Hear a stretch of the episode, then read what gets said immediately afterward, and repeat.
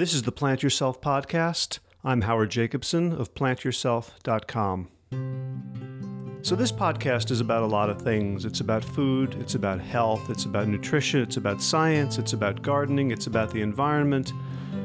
But underlying everything is a word that I don't use consciously much, and that is liberation.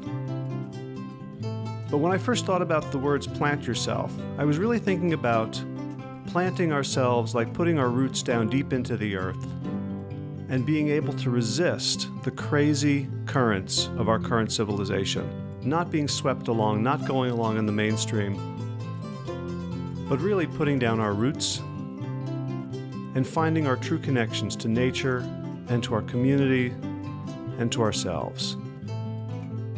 And that's why I focus so much on food. Because you can't liberate yourself from a culture where you're dependent on its food chain. It's like a child running away from home and then coming back for three meals a day. You have to liberate yourself from the industrial food chain if you really want to liberate yourself from this crazy consumer culture that's destroying our souls and destroying our planet. Miyoko Schinner's latest book, The Homemade Vegan Pantry, is a cookbook. It's a book of recipes, of how to's, but the underlying spirit behind it is one of liberation. It's a kind of punk DIY manifesto, and it says you don't need to be dependent on commercial products and packaging. You can slow down, you can unplug from this culture, slow down and cook, make your own staples, and get closer to the source of our food. And yeah, it's a lot cheaper to cook that way. She estimates that we could save maybe 70 to 80 percent of what we pay for commercial ketchup or commercial mac and cheese, even if it's the happy, happy, GMO free, organic, fair trade stuff, by just making it ourselves. We reduce our environmental footprint by having less packaging, and we get better tasting food. And we get to experience the joy of making food, of preparing things for our families and for ourselves and for our friends that contain our sweat, not literally, our love, our care, and our connection to the planet that supports us.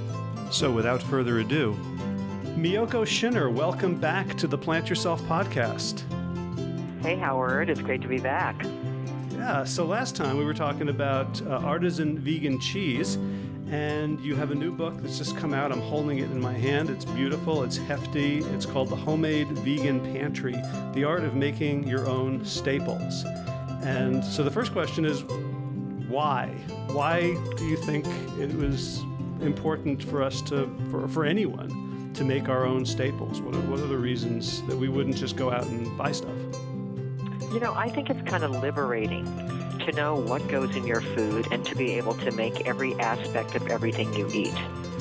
Um, to be able to go into your kitchen and just sort of scientifically take apart everything that you would have previously bought and know how to put it together yourself, just in case. I mean, you know, what if there were a big, uh, I don't know, some nuclear disaster and you were stuck in your house. I'm, I'm kidding, of course, but um, you know, all you had was uh, were cans of uh, tomato paste and flour, and I mean, what could you do with that?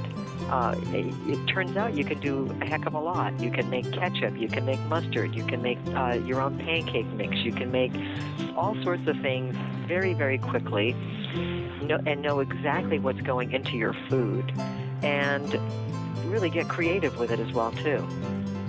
Now, I, you know, this week is a big week of transparency for me. I just um, hired a financial coach to kind of force me to look at budgeting and, you know, things and bills and, and bank statements and things that I, I like to avoid looking at because I don't I don't want to see if there's any bad news.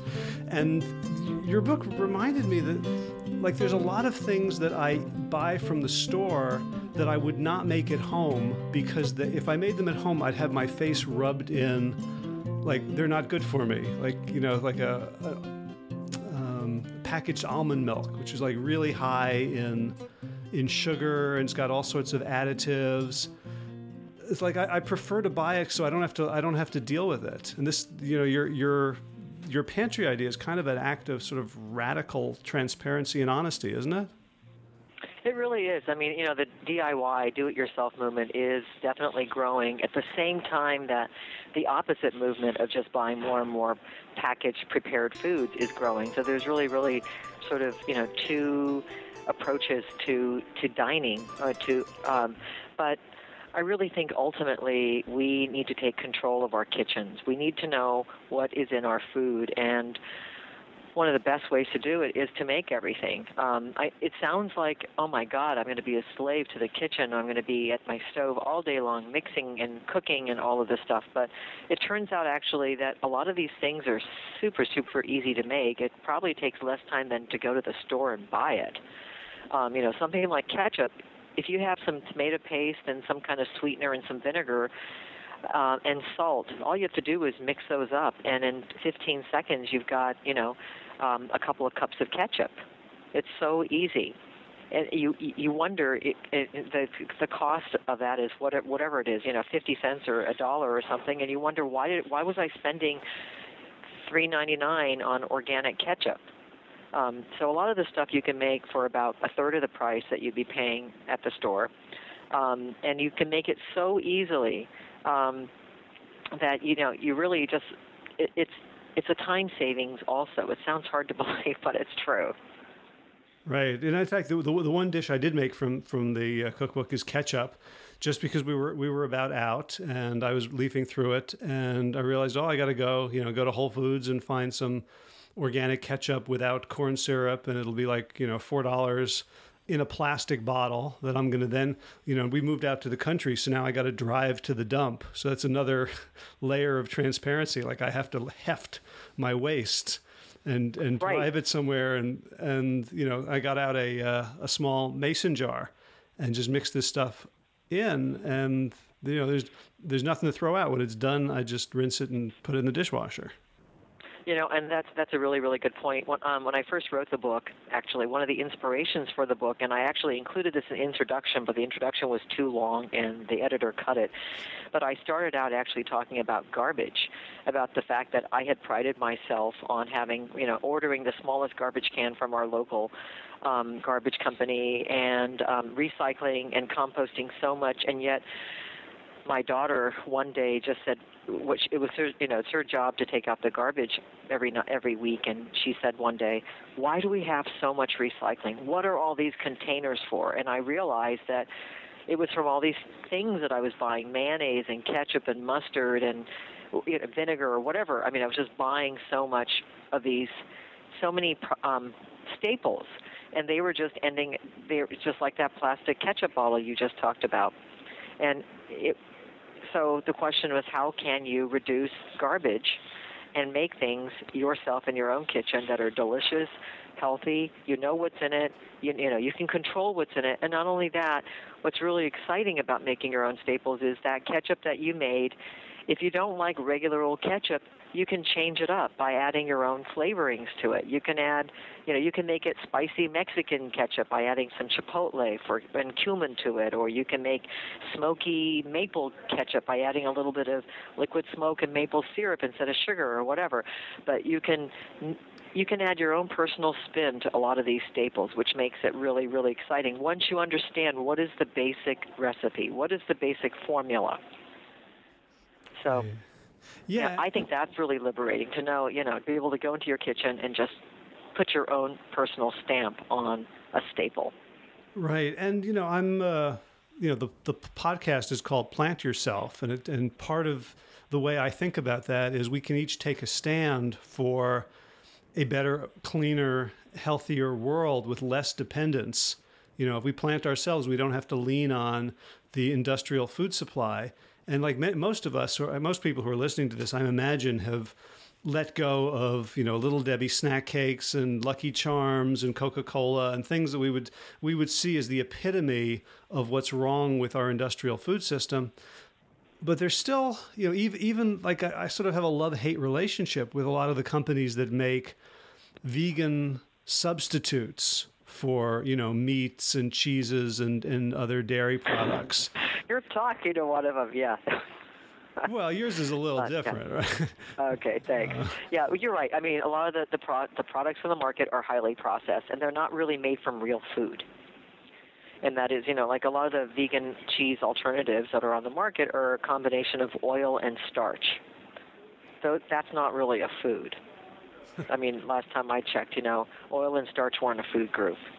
Um, so if you are going to buy pre-made foods, at least try to buy foods that are real, that are made from real ingredients. Um, you know, that come from either grains or legumes or fruits and vegetables or nuts and seeds. So they're actually real uh, rather than just the byproducts of those foods. Um, but you know, of course, it's wonderful if you can make everything. But you know, we're also really, really busy, all of us, and so occasionally we are going to go and buy something that's pre-made. If you know, especially if it's one of those harder things to make. But so many items. What I tried to do in the book is dispel the the notion that making your own stuff is so labor intensive and difficult.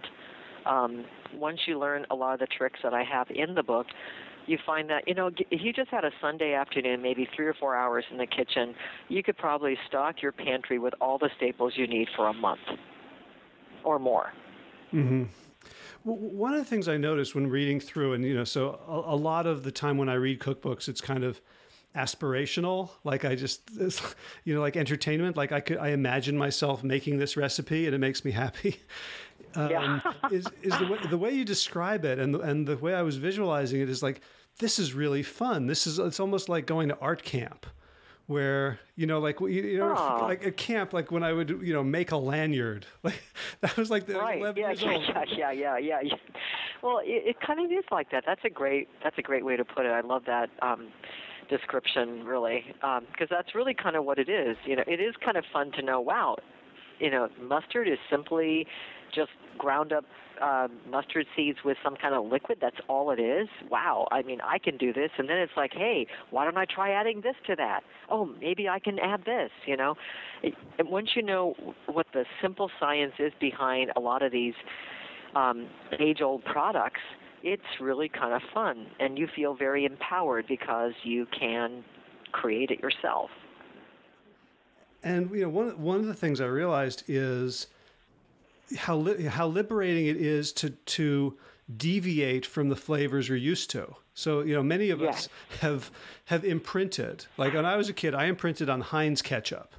And I remember like if we went to a restaurant and they had like Hunt's ketchup, it was disgusting. I couldn't I couldn't do it. Like, Heinz was the the flavor that I wanted. That's funny. Or you know, some people love you know Hellmann's mayonnaise or or yeah, right. Whip or whatever. It's it's like, and you know when when we start cooking for ourselves, we kind of you know after the first like taste of disappointment, well, that's not exactly like the store bought version. If you slow down, it's it's generally much better, isn't it? I think I think it's much better because you you taste the true flavors. Usually, you know, a lot of processed foods, it tastes good the first bite or right when it right when it hits your tongue, but there's usually some sort of chemical aftertaste. And the more your taste buds become pure by eating a, a whole foods plant-based diet, you begin to pick up on those artificial notes. Um, so they, you know, they just don't taste as good. They don't taste real anymore.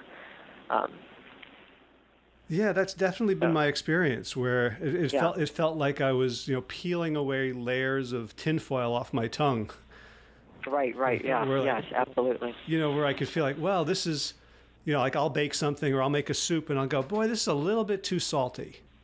Right, right. You know, like, yeah, like I really fine tuned my own palate just by cutting out garbage. Yeah, right.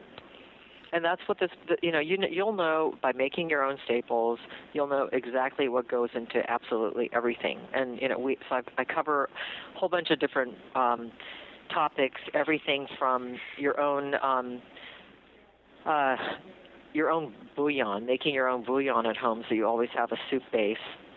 Um, and there's different versions of that too, different kinds of baking mixes that if you have kids and you know, you need to make, I don't know, your kid comes home and says, I need, you know, some baked good for tomorrow's whatever, uh, uh, cupcake sale or whatever. You've got a easy to, you know, easy to use baking mix in your pantry that you could turn into whatever, pu- uh, cupcakes or cake or cookies or, And I've got you can make it whole grain, or you can make it with all-purpose flour, or you can use gluten-free flour. I mean, there's so many different options, so many different variations, but you've got something kind of a go-to thing you can reach for.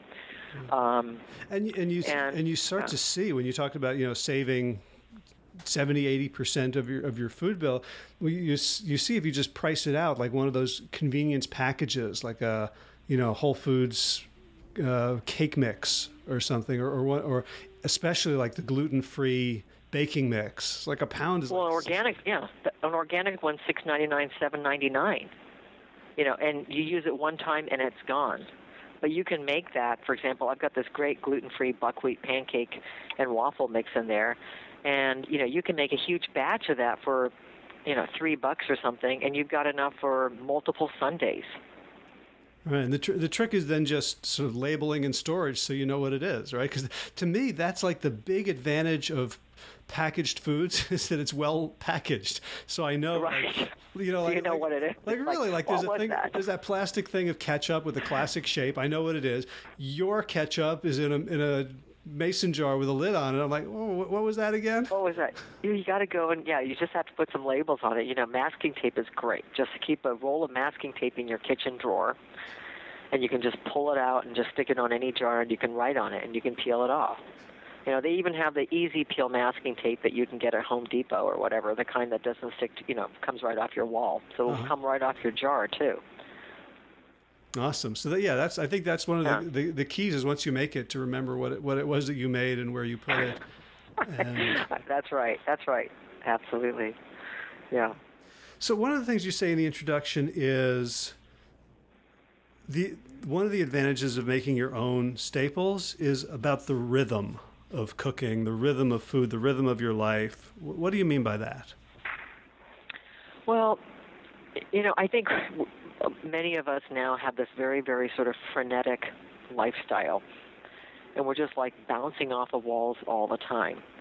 And I really, maybe it's a romantic notion, but I really, really do find that when you can slow down just a little bit in your kitchen and make these things in an orderly manner, um, you know, and they're very, very simple. They're all really, really simple recipes.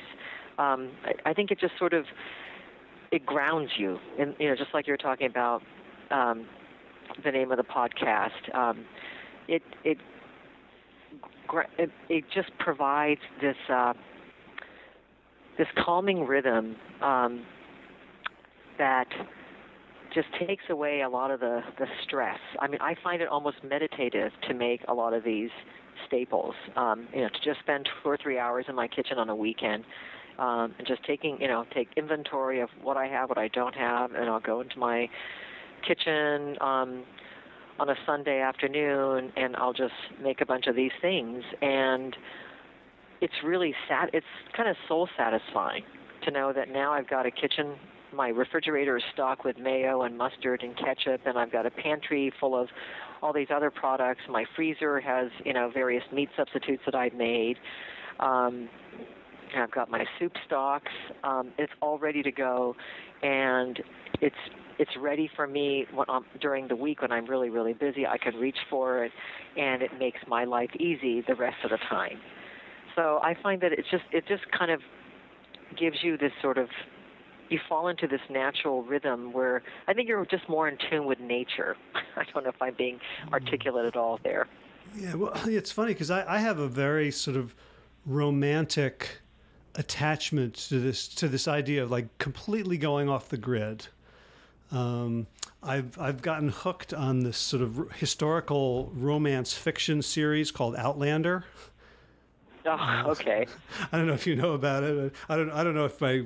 I just went way down in your estimation, but I'm listening to the to the audiobooks. I'm on like book five or six, and one of the constant themes they're talking about is just how hard it was not necessarily how hard it was but how labor intensive it was to live in you know rural north carolina in the 18th century or rural scotland and just how much of everyone's day was devoted to food. Like even to the point where you know wars whoops um, where wars were put on hold so everyone could go home and, and like tend to the crops That's funny, you know, but but that's prob- that's been most of human history. I mean, as as a species, and if you just look at wild animals in nature, they spend most of their time foraging or hunting or chewing. So, and that's what we did, you know, as we evolved throughout history. We spent most of our time foraging or growing or gathering or or whatever, and then eating and chewing, and because we didn't have food processor processors, and we may not have had access to heat and and and so much. So, food took up a huge amount of our time as a as the human species, and and continues uh, to take up a lot of time for animals in the wild today. Um, this is probably the first time in human history where food is just something you do three times a day, and it really, you know, I mean, people don't even want to spend 30 minutes cooking sometimes. Um, but then there's a backlash. There are people that are now getting into the kitchens more and more, and just trying to understand. You know, they're they're they're rebelling. They're it's a backlash to all the processed foods, and they want to know what is in their food, and they're going in and, and trying to do things on their own. You know, there are people that are brewing their own kombucha um, and uh, make you know even doing more complicated things like making their own miso um, or their own soy sauce. I'm not getting that detailed in this book. I'm I'm trying to present something that's more accessible to more people. Um, you know, not but um, but there's and there's pride. I don't. There's I don't think this will that. take up all your time. What? Yeah, but there's. I mean, people who do that, they take a lot of pride in it. Like, uh, you know, the first uh, experience I had with this was I had some friends who were like doing their own homebrew. Right. And they do. Yeah. You know that this this becomes artisanal. You know, like that's one of your, your, your, brand words is like you know artisan. Right. Like, how wonderful for yeah. human beings. Like, how many people do you know who are artists? Like who think of themselves and who act and are treated like like artists. Like for me, it's very few, and yet all of us have the opportunity to be artists in our own kitchens. We do. We absolutely do. And that's what this is about. You know, it's not about complicated recipes. It's really kind of taking food apart and showing how to do each of these very simple things that we just taken for granted as being staples that you buy. And, and there's, there's, for me, there's a huge sense of dignity in that. In, and I think we've lost it in a lot of our culture. There's not a lot of dignity around many of the jobs that people do. Like they, you know, they come out of college with debt, and they, they well, gotta go work for something, and this seems all right, and it kind of uses some of my abilities. Whereas, you know, like when we go out and we pick our own blueberries and we make a meal from the food that we've grown ourselves like that's I, that's transcendent. That's satisfying. That is truly satisfying. You know, I mean, if you can make, if you can grow your own fruits and vegetables, and then you make, you know, your own. Uh, let's.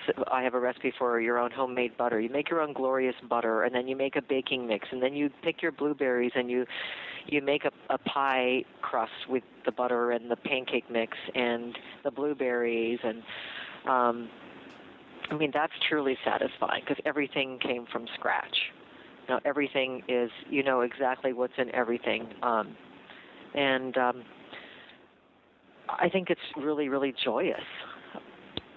Yeah, that's that's where I feel like you know there's there's as you said there's always another level. So you didn't go into soy sauce, uh, but somebody could, and there's lots of books out there about you know very very advanced forms of fermentation and brewing and right. and sort of every level you go it's it's it's sort of the opposite of hardship. Like this is this is the level at which you're you're getting more and more joy from it. Like you know like that's exactly right. No one is saying you have to go. I mean i have recipes in in the book for things like tofu and and tempeh uh, but no one is saying you have to make your own tofu. You can never buy tofu again. But once you do make the tofu i guarantee you that smile will creep up on your face when you take a bite of that delicious curd it's absolutely joy. It's it's it's joyful. It's you know it's um, very very enriching for the soul. So let's let's talk about some some of the the staples. Um, so you have you have a whole section called the meat the meat of the argument, and you say meat is a term that should not just be reserved for animal flesh. Um, so what what are what are the meat substitutes that, or you know, non non animal meats that we can make that we can have on hand that we don't have to go and buy from the you know the, the deli counter at the at the local Whole Foods market? Well, you know, the very first recipe I have in that chapter is actually what I call real tofu. And I know that sounds really strange, but tofu is one of the most delightful foods you can eat if you make it and it's fresh. It is unlike any store bought thing you can possibly buy. Um, it, it, there's such a delicacy to it that it's delicious just by itself with a splash of soy sauce. It's so utterly satisfying, and it literally is something that can be made in about five minutes. It's so easy. So I start off with that. Um, and then I go into, there's also a recipe for tempeh, which is also completely delicious. Uh, it's so much better than anything you can buy commercially. Um, then I, you know, then I have recipes in there for for different kinds of fish substitutes, um, which is something that you know it's hard to buy a vegan fish alternative. So I I have a couple of different recipes for fish in there, fish sticks and unfish, and then I have some crab cakes in there. Um, and then I've got things like vegan sausages, vegan chicken, vegan um, pork, um, that sort of thing. Um, some of them are soy based, they're made out of either tofu or soy milk or yuba, which is a skin that forms on soy milk. Some of them are seitan based. And then um, there's a couple of recipes that don't use any kind of seitan or soy at all. I've got these meat balls in there that are just made out of brown rice and lentils, for example. Um, so there's a, a range of meaty dishes in there that you make in fairly large portions and the idea behind that is you make you make one batch a really large batch at one time and then you can just keep it in your freezer and just pull out a small amount of it as you need for different meals um, so that that makes meal preparation really easy so if someone wanted to make their own tofu, what what do they need? Do they need lots of special equipment? No, you need a pot, you need a sieve, and you need some soy milk and a coagulant, which is usually um, um, something called nigari, nigari, which is um, magnesium chloride. You can also use calcium sulfate, but um, magnesium chloride uh, which is a natural mineral, is um, relatively available. I mean, it's usually extracted from seawater. Mm. And where, where would you get that? You can get it online really easily if you just Google Nigari, N I G A R I. Okay, and then what's the the other you know the difference with this tofu, real tofu versus store bought, in terms of like cooking it, putting it into you know sauces or, or pan sautéing it or you know baking it? What, what would well, people I mean, notice? I would. It, it's it has a delicacy and a freshness to it that you just cannot replicate with a store bought stuff that's been sitting in water forever.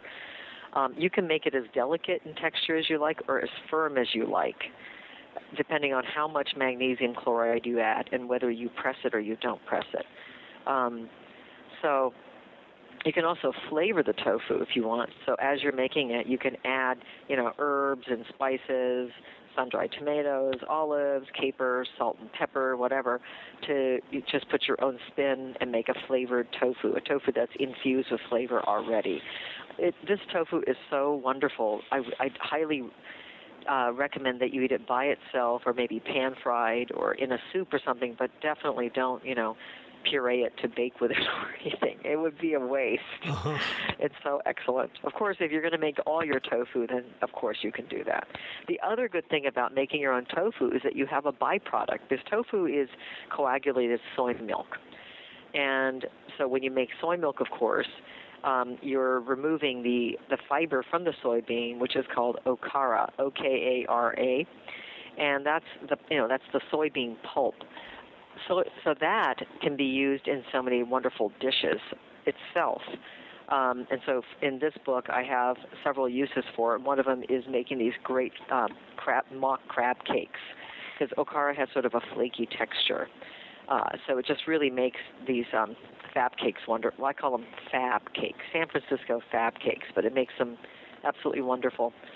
So, you know, once again, when you make your own staples, you can start out with, let's say, a pound of soybeans to make, you know, a couple of gallons of soy milk, and then from the soy milk, you can make a bunch of tofu, and you can make okara, and then you can make crab cakes, and you can make you know um, something out of your tofu as well too. So you end up having multiple uses for just a handful of beans. Mm, I've got to say, so, soy milk, you know, plant based milks are a, a huge issue in our house for, for a lot of reasons. One, one is I don't understand how soybeans, which are like the ultimate commodity, like, you know, three cents.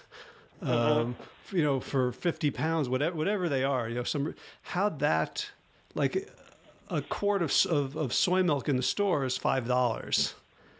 Uh, like I don't I don't understand where you know where how, how that ends up being more expensive than cow's well, milk. Well, it's the packaging. It's the packaging. It's the marketing. I mean, no one's marketing soybeans, but once it's in the form of a product, now you've got marketing expenses. You've got all the infrastructure of the company, you've got all the overhead, um, you got the packaging costs, you have the processing costs. So that's how it ends up being five dollars or three ninety nine or whatever. But if you just buy the organic soybeans yourself and just make your own soy milk, um, and I have a different way of making the soy milk in here. I researched it really, really thoroughly and to figure out what it is. You know, if you make your own soy milk at home, typically you get this really, really beany flavor and um, a lot of people don't like it because they're used to store-bought soy milk. And what I found was that uh, part of the problem was that most of the recipes for making soy milk call for soaking the soybeans in advance, and what that does is it releases this beany flavor. So by not soaking the soybeans and just letting them hit hot water immediately, um, I was able to eliminate most of that beany flavor that you get from homemade soy milk. Um, so definitely, if you just buy soybeans, you know, if you really, really want to get into this and do it, do everything from scratch, you can make your own soy milk. Um, you can even buy a soy milk maker that um, there's I can't remember the name of the brand that I have, but I have a soy milk maker at home that does not require soaking the soybeans, which means that the soybeans go immediately, it um, interacts with hot water immediately. So it's basically the method that I present in my book, except for the machine does it. Mm-hmm. So you can either do it just with a pot at home and a sieve and some cheesecloth, or you can get a machine that does it. But definitely, if you make your own soy milk, you save a ton of money. Right, and, and you know, soybeans have have been implicated um, the way they are, you know, the way they're hyper processed for a lot of um, you know vegan meat substitutes as not being particularly yeah. good for us. And here, you know, you've got there's again there's something nice with like you do it yourself at home. You know what the process is. You know exactly how fractionated the food is going to end up, and you can take the byproduct and make something else delicious from it. That's right. So so then you're getting the whole bean. You may, may not be getting it in the same dish, but but you are getting the whole bean. So, you know, the crab cakes that I have in here have both tofu and okara, so you're actually getting a whole food. You just fractionated it first, but then you're putting it back together. So hmm. there's nothing lost at all. Right, and you know, our other family issue with soy milk is that you know when when I started putting the screws on my family, I was I was the dictator to you know to go plant based. And so and I I did some things reasonably well, and other things I was very inelegant about. But like the, my wife's one area of holding out was uh, tea. She's from South Africa, where tea is a religion, and of course you know you have your you know full your full milk or cream in the tea. And when she switched to soy milk, it took a long time to find a soy milk that she liked. And she ended up finding this one brand. And our local co op doesn't carry it anymore because they don't approve of the politics of the company. And I've got to say, I agree with them. Um, right. But now we're soy milkless. And so we're either you know, oh. going going to some other place, buying this brand and holding our noses, which doesn't feel very good. Um, mm-hmm. So you know you you've got something here we can we can try and get and get used to and, and like better than that that packaged product, right? Well, well, you can you can flavor the soy milk the way you like, but you know, for for tea, I would recommend the almond milk and coffee creamer recipe I have in here. Okay. So you can make almond milk and coffee creamer at the same time. The only difference is the amount of water, and it, um, you know, it's just it's a whole food. It's just made with almonds and dates and a little bit of vanilla. It's really good tasting, and, and I tried all kinds of different ways of making coffee creamer, and I found that this was the simplest and the and the best tasting. Mm. Yeah, so that, that's another thing I was thinking about is, you know, when people he- hear, when I first heard, oh, you know, Miyoko's got a book about making your own pantry items, so well, that's that's going to be a lot of work. But pantry items traditionally have been like human beings have tried to figure out the easiest, quickest way to make it, and that's that's kind That's of the right. approach you take as well. You're always saying, you know, well, this this is this is the traditional recipe, and I found that you know I could make jam in half an hour. Why do I need to to strain it and lose all the 15 minutes. 15 minutes. Fifteen minutes. yeah. It's like, why, you know, so a lot of these, you know, the idea of making staples is exactly what you said. A lot of people are intimidated by it because they think they're going to be now a slave to the kitchen. But what I try to do is liberate you. So if you just kind of rethink a lot of these staples, there is a really easy way to do it. Like my jams are, I call the easy cheap method. You know, you don't need to spend hours cooking down fruit and adding a bunch of sugar and a bunch of pectin to it. You can make it in a few minutes with whatever natural sweetener you want to add and as little as you want to add, and just thickening it up with a little bit of arrowroot. It's really easy. It you know, it's it's kind of a no-brainer in a way, and nobody will. If you put it in a jar, nobody will know the difference. Hmm. So one thing I wonder about, you've got a lot of recipes that call for soy, a lot of recipes that call for for wheat gluten, and you know those are kind of two big allergies, and you know at, at least people think they are. There's a lot of people, you know, the gluten free is obviously a huge movement. A lot of people are told by their chiropractors and Chinese medicine practitioners that they're allergic to soy.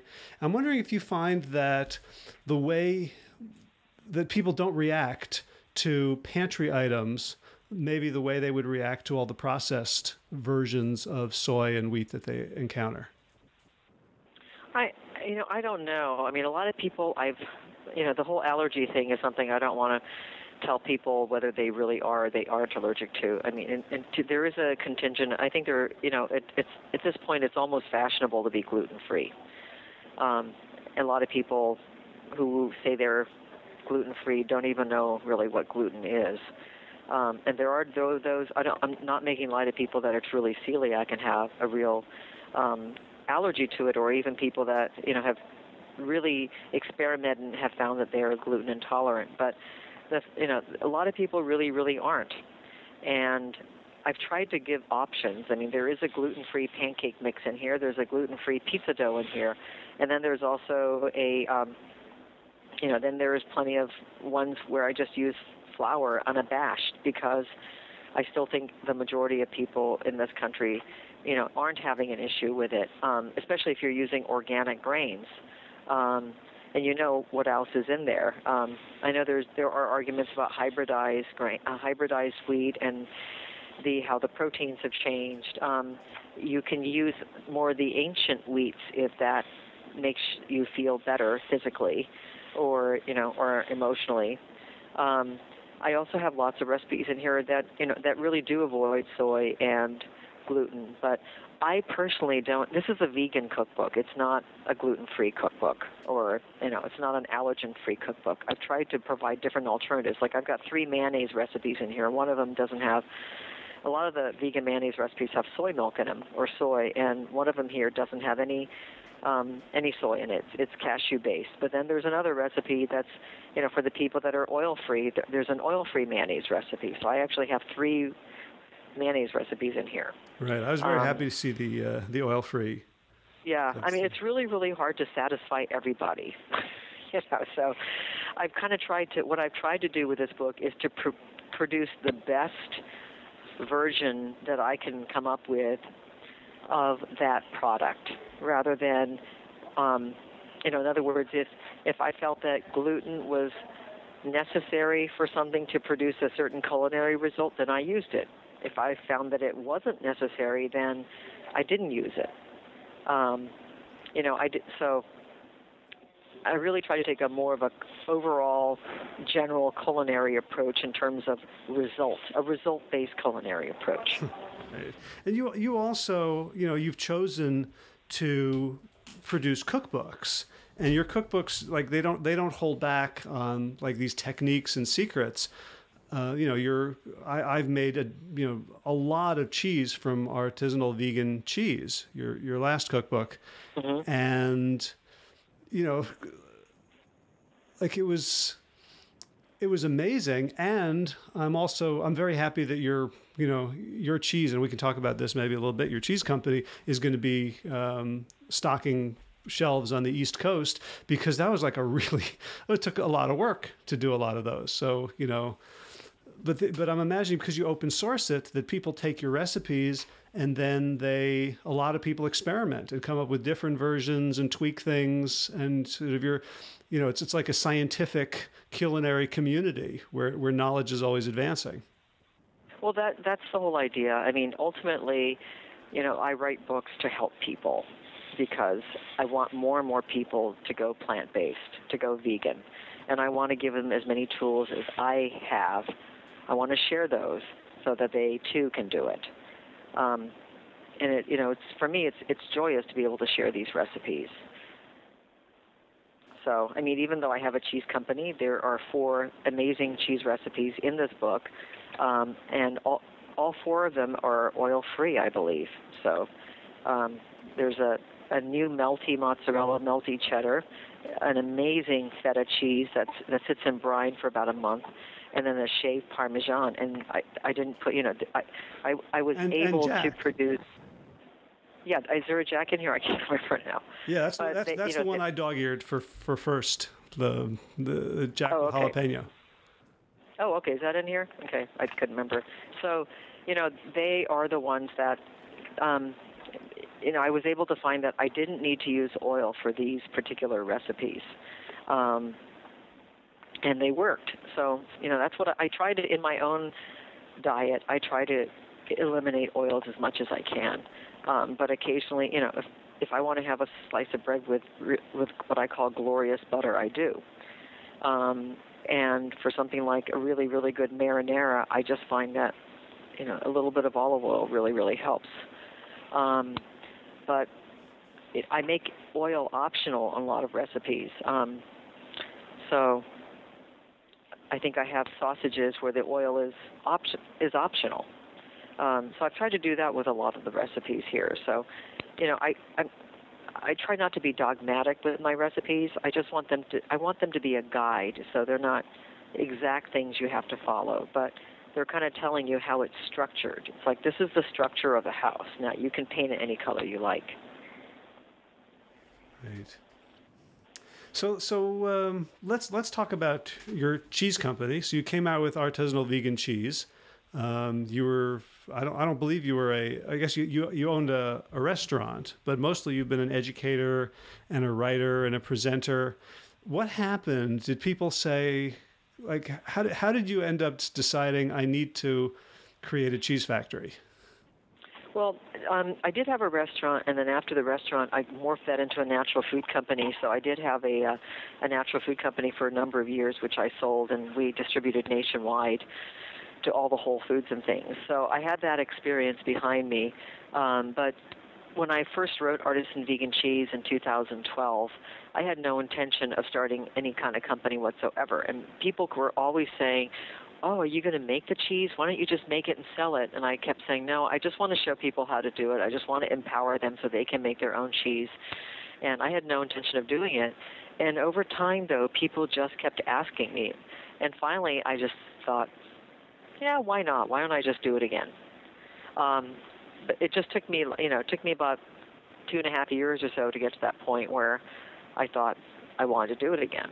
And um, I have no regrets. It's going really fantastically. So yeah, so I I first tasted your cheese I think at a, a Vida Vegan Con a couple of years ago, and then I've had it at a couple of summer fests, and it's I'm a little sad that I'm surrounded by vegans when we're tasting it. you know what I mean? Like I would love like. I remember when I was like 15, they had uh, this big marketing campaign for Pepsi called the Pepsi Challenge, and everywhere you went, there was somebody with little, you know, blind taste test sharing Coke and Pepsi. I wonder if, if you've done those, or you know, if you've put um, if if omnivores have had a chance to taste your cheese and be blindsided by the fact that it doesn't come from from animals. Well, it's interesting you asked this, Howard, because just yesterday a, blog post uh, by Robin Asbell came out where she took our cheeses and she invited a friend of hers who was a certified cheese professional with the uh, the American Cheese Society, and she invited her friend, um, the cheese professional, to taste all the cheeses and um, get her reactions. And she wrote an incredible blog piece about it. Um, and the woman was absolutely, um, she was really, really impressed. Um, and she, every single comment, she said there was nothing wanting, there was nothing lacking. You were totally satisfied eating these. Mm. So, um, you know, that was I felt very honored by reading that. But you know, we have had lots of um, omnivores try our cheeses. Um, I one of the reasons I wrote the book was because I had been serving them at omnivore parties for years, and a lot of times um, people just didn't even know that they were vegan. Mm. So you mentioned before we got on the started recording that you just hired a marketing director. Do you have any plans to, kind of do that sort of like shock marketing because it really is shocking especially you know some some of like the soft cheeses the ones that have like moldy rinds you know this it's it, it boggles to think that these were um, you know create creations of of plants well, um, what do you mean by shock marketing? I don't I know, like I'm getting not... people to. I'm like like that Pepsi challenge. I remember I once went to a Bose store that, that make the speakers, and they had this this demo where they had these giant speakers in front of the room, and they were playing a video, and then they removed the giant speakers, and you saw it was just plastic, and the speakers were actually the tiny little ones that they were selling for 200 bucks. Like I just I just think that people tasting your cheese would be shocked. Like you, you could actually cause conversion experiences. Because che- like right cheese, as I think you wrote in uh, Artisan Vegan Cheese, is like the, the the final frontier for people who want to give up animal products, but they can't give up cheese. There's nothing like cheese, and oh yeah, I see what you're saying. There is something like cheese, yeah. and, and you make it. And so yeah. I'm, I'm wondering, you know, I, w- I would love to see just you know, as I said, I, love to be around omnivores when they taste this for the first time. And we should do like a little video of that and just kind of and put it up. That would be fun. Yeah. So what you said yeah. this will this will be available on the East Coast for my. Uh, we, we certainly hope so. There are some stores on the East Coast that are already ordering from us directly. Um, so if you go to our website, uh, miyokoskitchen.com, there's a store locator, and there are a handful of stores on the East Coast. In fact, there might be something near you. I'm not sure um, right now. I'd have to let me let me just go to your what's your um, zip code? Two seven three one two. Two seven three one two. Let me tell you where. I guess there isn't anything quite near you right now, but um, yeah, there are some some places in Pennsylvania and uh, Maryland that are carrying the product. New York. Um, so we should, you know, we'll we'll be getting them definitely um, out your way, ASAP. Awesome. And you know, when we talked earlier about you know the the, the cost savings when you make your own, and obviously it would co- it costs more to to buy your cheese. One of the really nice things about making your own stuff is that you get to make that decision consciously. like the like Absolutely. The, like the first yeah. time I ever changed my oil and and and air filter in the car, I'm like, I can pay someone thirty dollars to do this. like right, like right. I, I stopped I stopped minding anymore. And you know, so after um, after making my own ketchup, I'm like, I'm never going to buy another bottle of ketchup. But after making your cheese, I'm like, wow, that that like that took like five days, and there was a whole bunch of fancy ingredients that I had to I had to order. That's online. a little more complicated, yeah. Like you know, Yoki, yeah. Miyoko, ha- have the money, like yeah, you know, send send me the cheese. But but at least I'm doing it from a from a place of of informed consent. I know what I'm paying for. I know that you right, have a factory, right. that you have a family to feed, that you have employees, that you have packaging and marketing, and that I'm willing to, you know, I'm willing to pay for for that as well as obviously supporting. You know, you're you're about much more. You're you're not trying to uh, build an empire. You're you're actually doing, you know, a, a type of ministry and outreach through your cheese. Right, right. Yeah, yes. That's absolutely. You know, the cheese is is something that a lot of people just. It's much more labor intensive. So the whole thing with making your own staples, you can pick and choose which ones you're going to make. You don't have to make all of them. You right. know, like and, if you, if you, some things that are. Go ahead. Go ahead. I say, like if you Howard? if you if you had a company selling uh, your homemade ketchup, it wouldn't make a lot of sense. Yeah, I mean, I, I don't think I would make ketchup. That's too easy, you know. But the things that are a little bit more labor intensive, or that you know, where the ingredients aren't as easy to procure, those are the ones that make sense maybe to produce. But you know, it, for the staples in the book are all made from ingredients that are just easy to come by, and that's the idea. Is I want it to be accessible. I don't want it to be such a labor of love that you never get started. Um, now, one one more um, re- set of recipes that I'd love you to talk about before we um, end the call is your roasted tomatoes, which has um, eh, your roasted tomatoes, and then it has two additional lives. So that is one of the keys to the book is that I don't believe in any kind of waste, and you can take anything, any vegetable or whatever, and use every single part of it. So with the roasted tomatoes, that's something that I discovered in Provence years ago, and I fell in love with roasted tomatoes. And I came home and I found uh, a recipe for how to make them in my oven. Um, this was years ago, kind of pre-internet, and um, what they told me to do was to discard the skins and all the juice which runs off when you make the tomatoes. Um, but I, t- I tasted the juice and I thought, my God, this is so delicious. Why would I want to discard it? So after you roast the tomatoes, I have you you keep the runoff juice. Now I call that tomato elixir, and that's fabulous to add to everything from pasta to risotto to soup. It just enhances everything. And then the the skins that that get all wrinkly and that you remove from your tomatoes, I process those with garlic and a little bit of olive oil to make the most unctuous pesto imaginable. A tomato pesto that you can, you know, just stir into whatever you want pasta, baked potato, vegetables, soup. Um, and it just adds so much kick to it. So, I that you know, the, the roasted tomato recipe is based on roasted tomatoes are just roasted tomatoes, but what I've done that's different from all of the others is turned the skins and the the juice, the runoff juice, into something else. Right. So we, you know, as I was reading that, I was sitting at our, uh, you know, kitchen nook table with about eight pounds of tomatoes that are that are frankly starting to oppress me a little bit.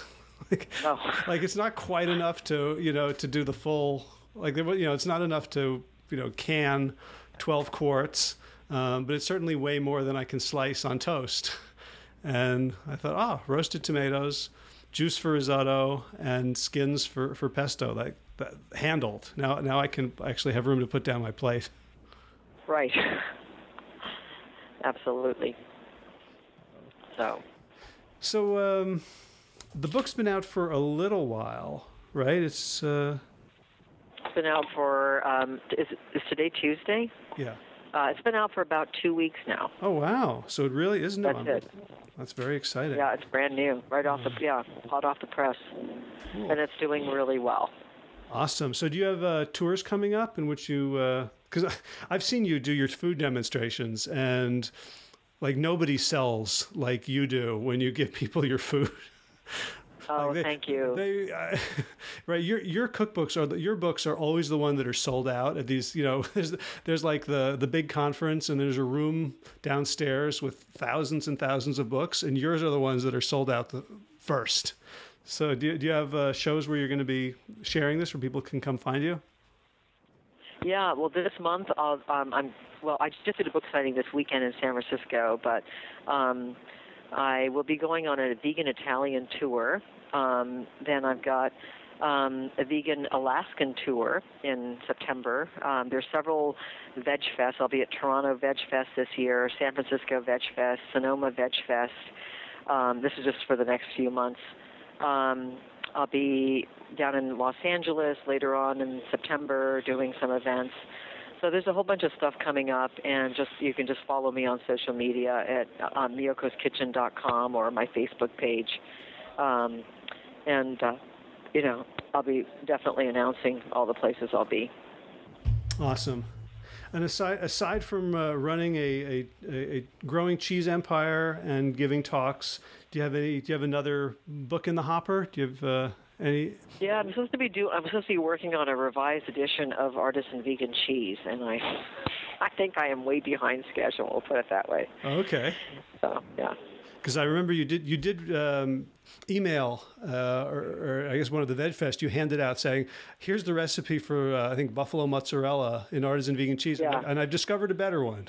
So yes, yeah. So, so that's I'm, I'm constantly improving recipes and so there will be a, another a revised edition of artisan vegan cheese coming out in the next year or two and that will have some new recipes, better recipes, imp- improved directions.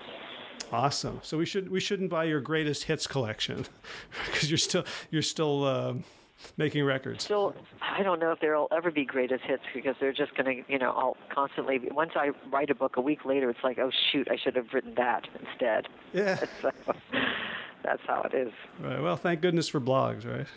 Yeah. Awesome. Well, Miyoko, thank you so much. First of all, for for producing this. Um, I feel I feel like it's a book that should come with a challenge, like how much um, processed stuff can you get out of your pantry and, and fridge, and how much of this can you get in, you know, in the next 30, 60, 90 days. And so that's that's how I'm I'm seeing this. Um, well, that's a great idea. I should do a challenge like that on my blog. That sounds great. Well, I'm uh, yeah, I'll be the yeah. first. I'll be the first to sign up because it's it's so inspiring, and it you know there's yeah. no downside. As you said, it's it's it's cheaper. It's actually quicker and easier. You talk about like the, with the glorious butter. It's it's quicker to make the butter at home than to walk from the produce section to the dairy section. Yeah. Of the supermarket. Yes, that's right. It is. So you know, like like anything, um, you know, in this f- sort of instant gratification world, there's a huge cost to instant gratification. And there's a huge benefit to taking the time to doing things right and to doing them a little bit more fundamentally than than just uh, being dependent. So I that's correct. I am so pleased that this book is out in the world. I, I urge people to, to go get it. Even you know even if you're a, a diehard Esselstyn T. Colin Campbell Wellness Forum fan, you will you know I went through this with that eye because I don't use oil.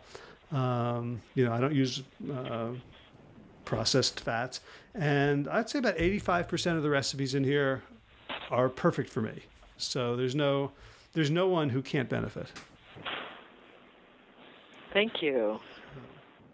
So, th- yeah, thanks again for, for the conversation, and I, I can't wait to, uh, to to see the cheeses come out commercially.